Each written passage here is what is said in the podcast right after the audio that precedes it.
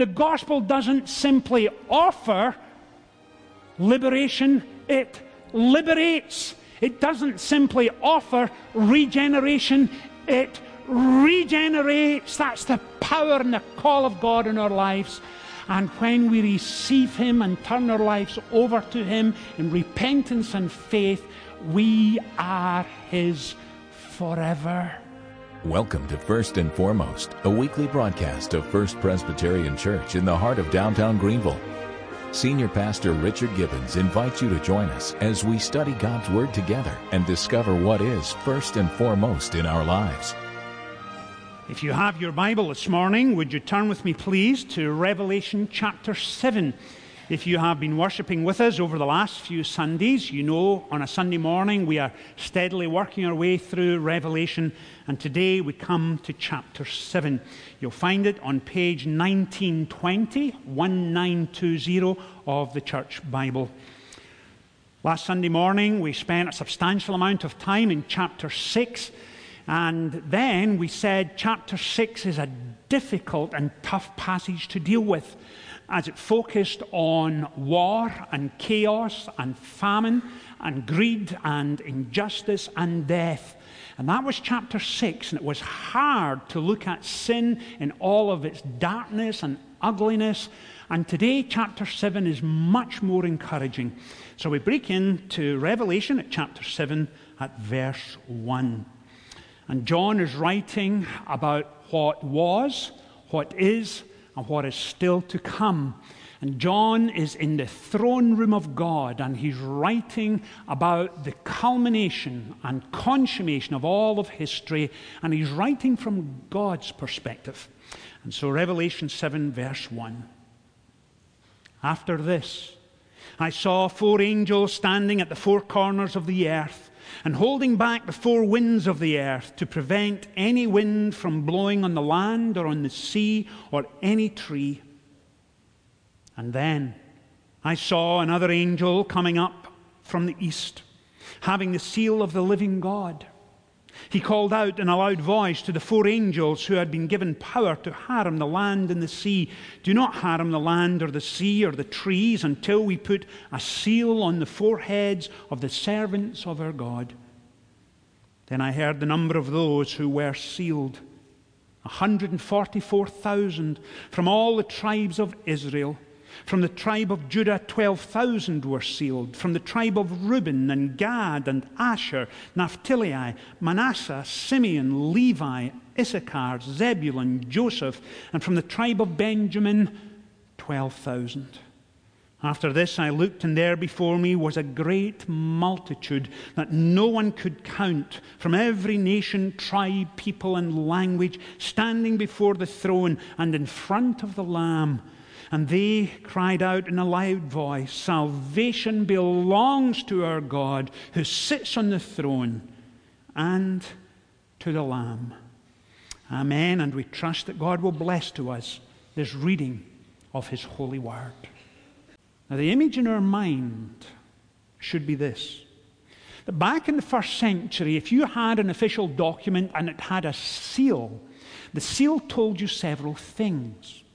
The seal talked of authenticity, it talks of ownership, it talks of this is a document not to be tampered with. Whenever I go back to Scotland to visit family and friends and I come back into the United States, I have to go through customs and naturalization and immigration services and I give my passport, and then I give an even more important document, and it's called a green card. And if you're familiar with a green card, it's not green, it's white, which is the first surprise. And then on the front, it has your picture, has your date of birth, it tells you when your card expires, it tells you when it began. As you flip over the back, it's about the size of a credit card, it's not large. There's a metallic or a magnetic strip. And it's like, in one sense, any other credit card. You'll be familiar with the black uh, strip on the back. And when I approach naturalization and immigration, they swipe it, and up on their screen comes my picture, my fingerprints, just the four, never the thumbs, just the four. And I think pandas would have a hard job getting into the US because they've got thumbs. But anyway, you've got your four, four uh, sets of fingerprints, date of birth, marriage license, birth certificate. It's got all sorts of information about Ruth and Michael. And the metallic strip is about this size. It almost runs the full length of the back of the green card. But there's a seal on the back. And the seal says, Department of Homeland Security, if removed, this document is void. In other words, they are saying this is an authentic document. So when I go to the counter, give my passport and then my green card, they bring up the details, they stamp it, and I come right on through. It's authentic. It's not to be tampered with. The seal of the United States is on it. There is ownership. We say this is a, the real deal. This is an authentic document. And with that imagery in mind, that's what's happening here in these early verses of chapter 7. And John is seeing the angel of God say, Do not let the judgment of God come until I put a seal of ownership on my children. Now, please let me encourage you.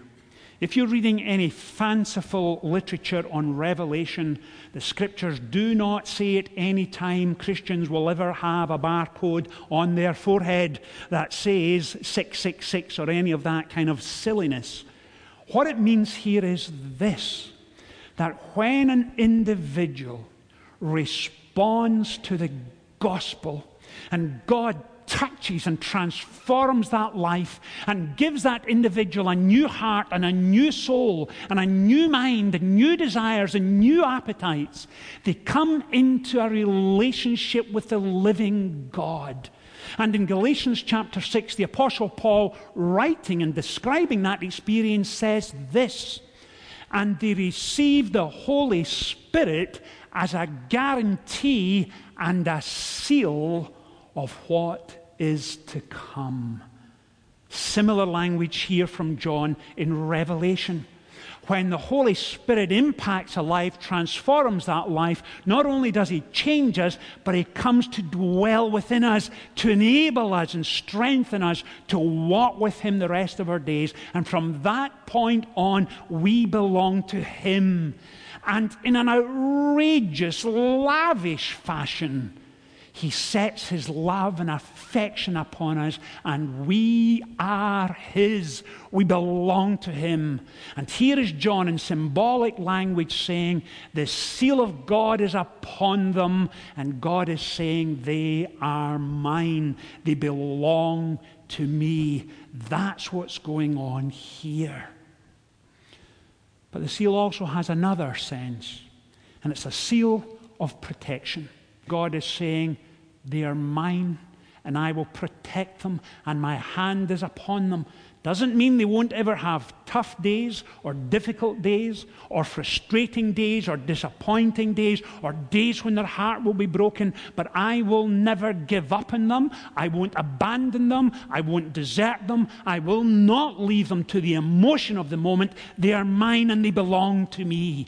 That's the image going on here. And then John, having heard all of this, also hears of the 144,000. Now, notice the language that John uses, because this is a perhaps one of the most uh, misinterpreted, misunderstood passages in all of Scripture. And John says, verse 4 Then I heard the number of those who were sealed 144,000 from all the tribes of Israel, from Judah and Reuben and Gad and Asher, all the way down to Benjamin. Now, before we get any further, I suspect in your mind you are saying, Richard, hold on. I hear what you're saying.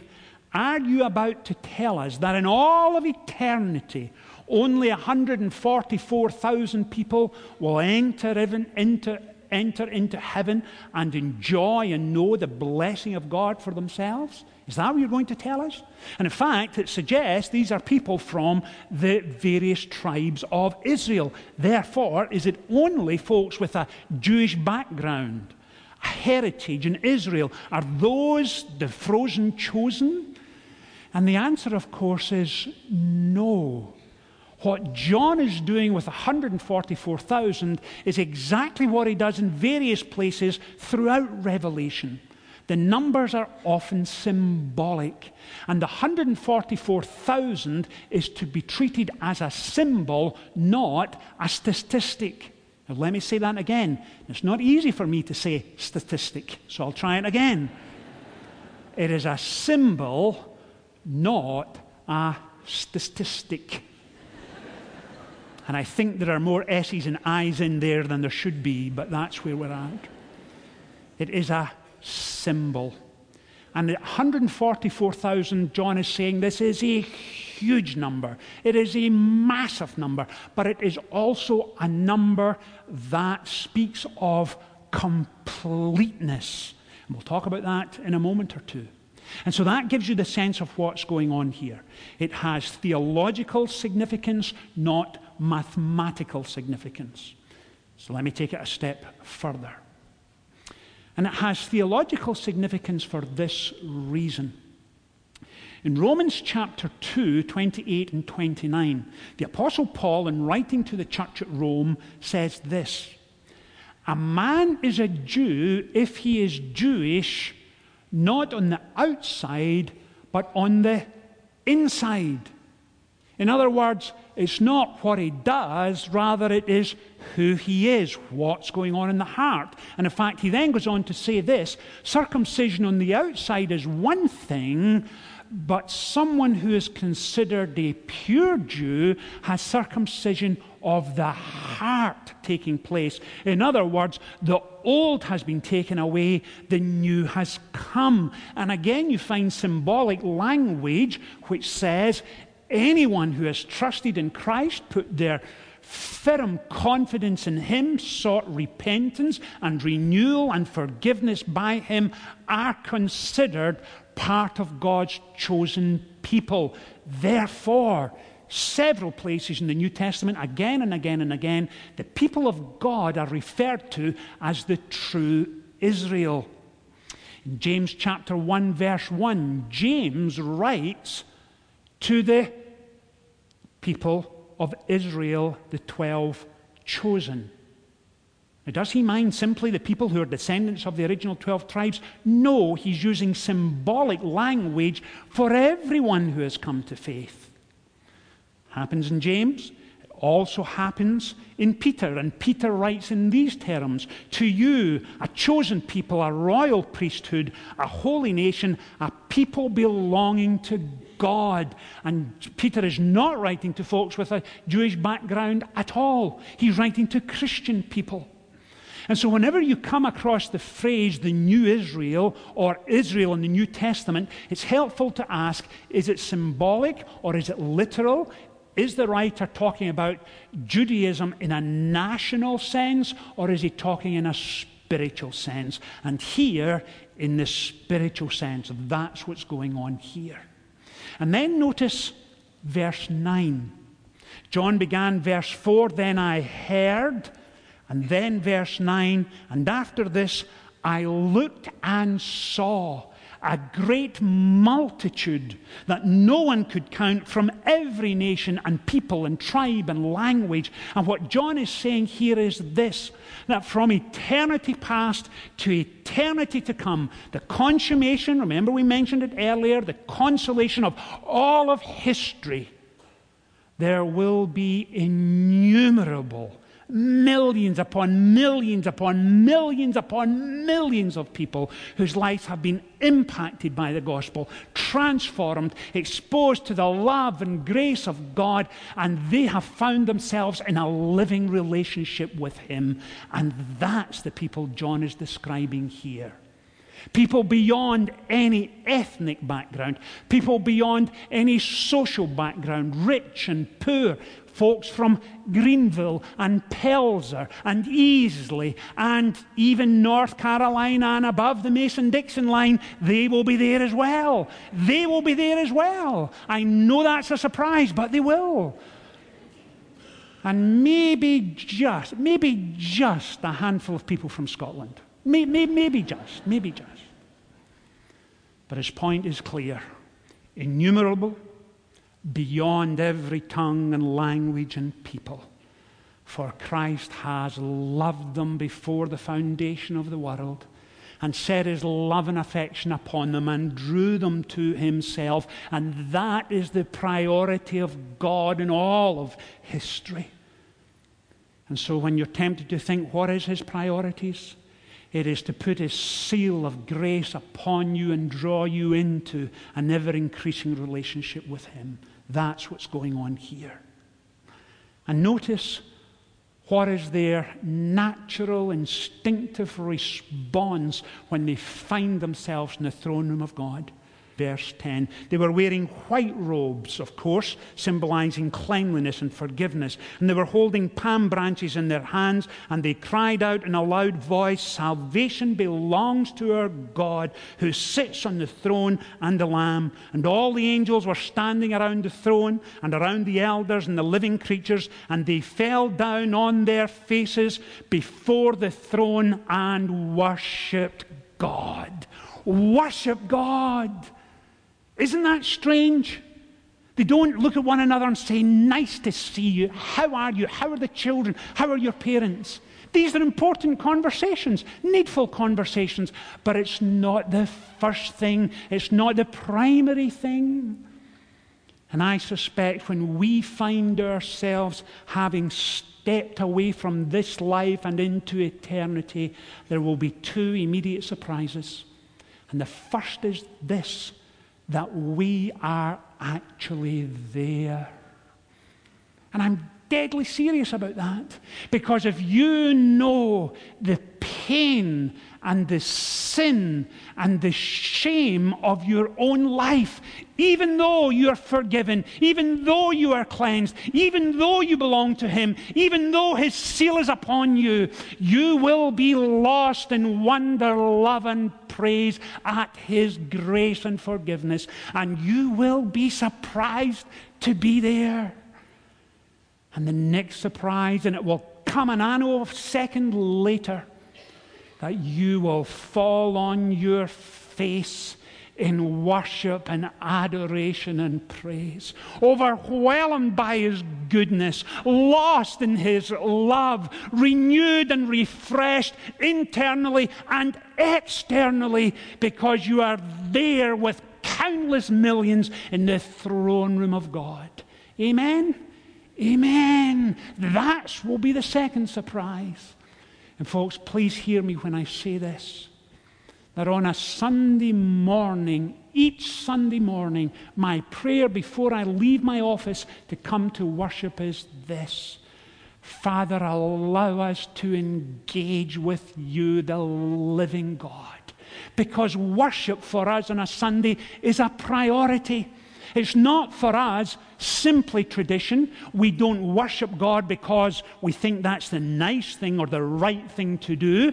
For us here at First Presbyterian, worship is a central part of our identity. It's not a mark of activity. It's a central part of our identity. It's who we are. And if you turn round this morning and are closing hymn and look at the person next to you, they're not even reading the hymn book. Their heart and mind and soul is soaring heavenward. That's worship. That's worship. Genuine, authentic realization that He loves you with an everlasting love. He has set His seal upon you, and you are His. And our only proper response is worship. Folks, I have to say this, and I don't say this lightly. There is no other place in all the world I would rather be on a Sunday morning than right here with you, engaging the living God, worshiping Him, being lost in His love. That's why worship is important. That's why it's right in here. That's why it is a priority of God. That's what's taking place here. And finally, as we move towards the end of our study this morning, this what else does John say? Then one of the elders asked me, verse 13, These in white robes, who are they and where did they come from? And John speaks and says, I answered, Sir, you know. And he said, These are those who have come out of the great tribulation, and they have washed their robes and made them white in the blood of the Lamb. Let me say a word or two about the tribulation. Tribulation amongst 21st century Christian writers, amongst New Testament scholars, has been given a multiplicity of views and understanding and interpretations, and sometimes misinterpretations. But what we can definitively say is this that chapter 6, which laid out which was, which is, and what is still to come, laid out a great tribulation. It laid, a great, great tri- laid out a great tribulation of war and famine, famine, economic meltdown, of greed and injustice and death and Hades. But what he's saying to us here is this the Christian will ultimately come through it. Will it be painful at times? Absolutely. Are there times you're tempted to give up? Definitely. But you will come through it. And if you're here this morning and have had a tough week and you're wrestling with an issue no one else knows you're wrestling with, and it has brought you to tears and you're disappointed and your heart is broken, please understand this. You still belong to Him, and He has you in the palm of His hand, and He will not give up on you. He will refine you and shape you and fashion you, and you are His eternally. Eternally. Please remember this. And if you're taking notes this morning, I need you to get this down because this is our last thought before we come to the end of our service. And it's this. When Christ went to the cross at Calvary, he didn't simply make salvation possible, He made it a reality. A reality. Calvary is not about probability or feasibility. You don't make the salvation of God a reality when you receive Him. It's a reality whether you receive Him or not. That's the gospel. The gospel doesn't simply offer liberation, it liberates. It doesn't simply offer regeneration, it regenerates. That's the power and the call of God in our lives. And when we receive Him and turn our lives over to Him in repentance and faith, we are His forever. Forever.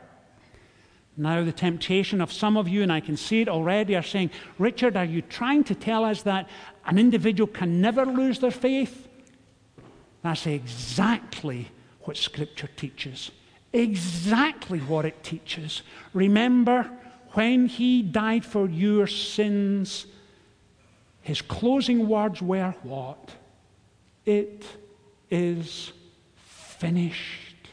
It's accomplished. It's a done deal. You are His. And you may fall radically.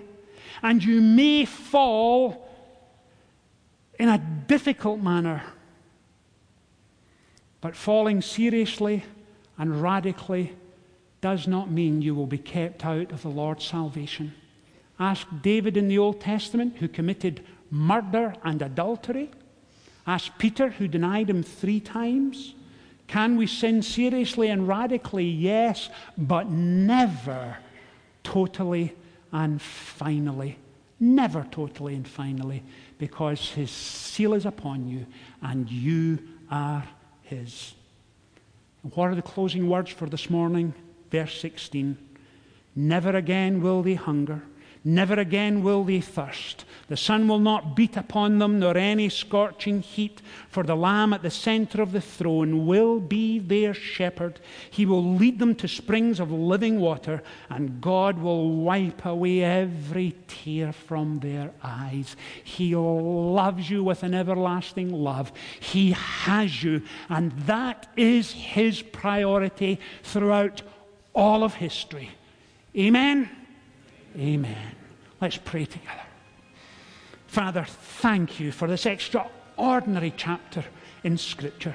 Thank you again for his love and his, your goodness, your grace.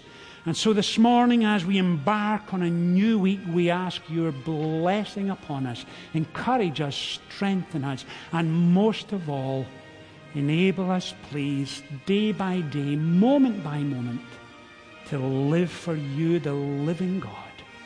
In Jesus' name we pray. Amen.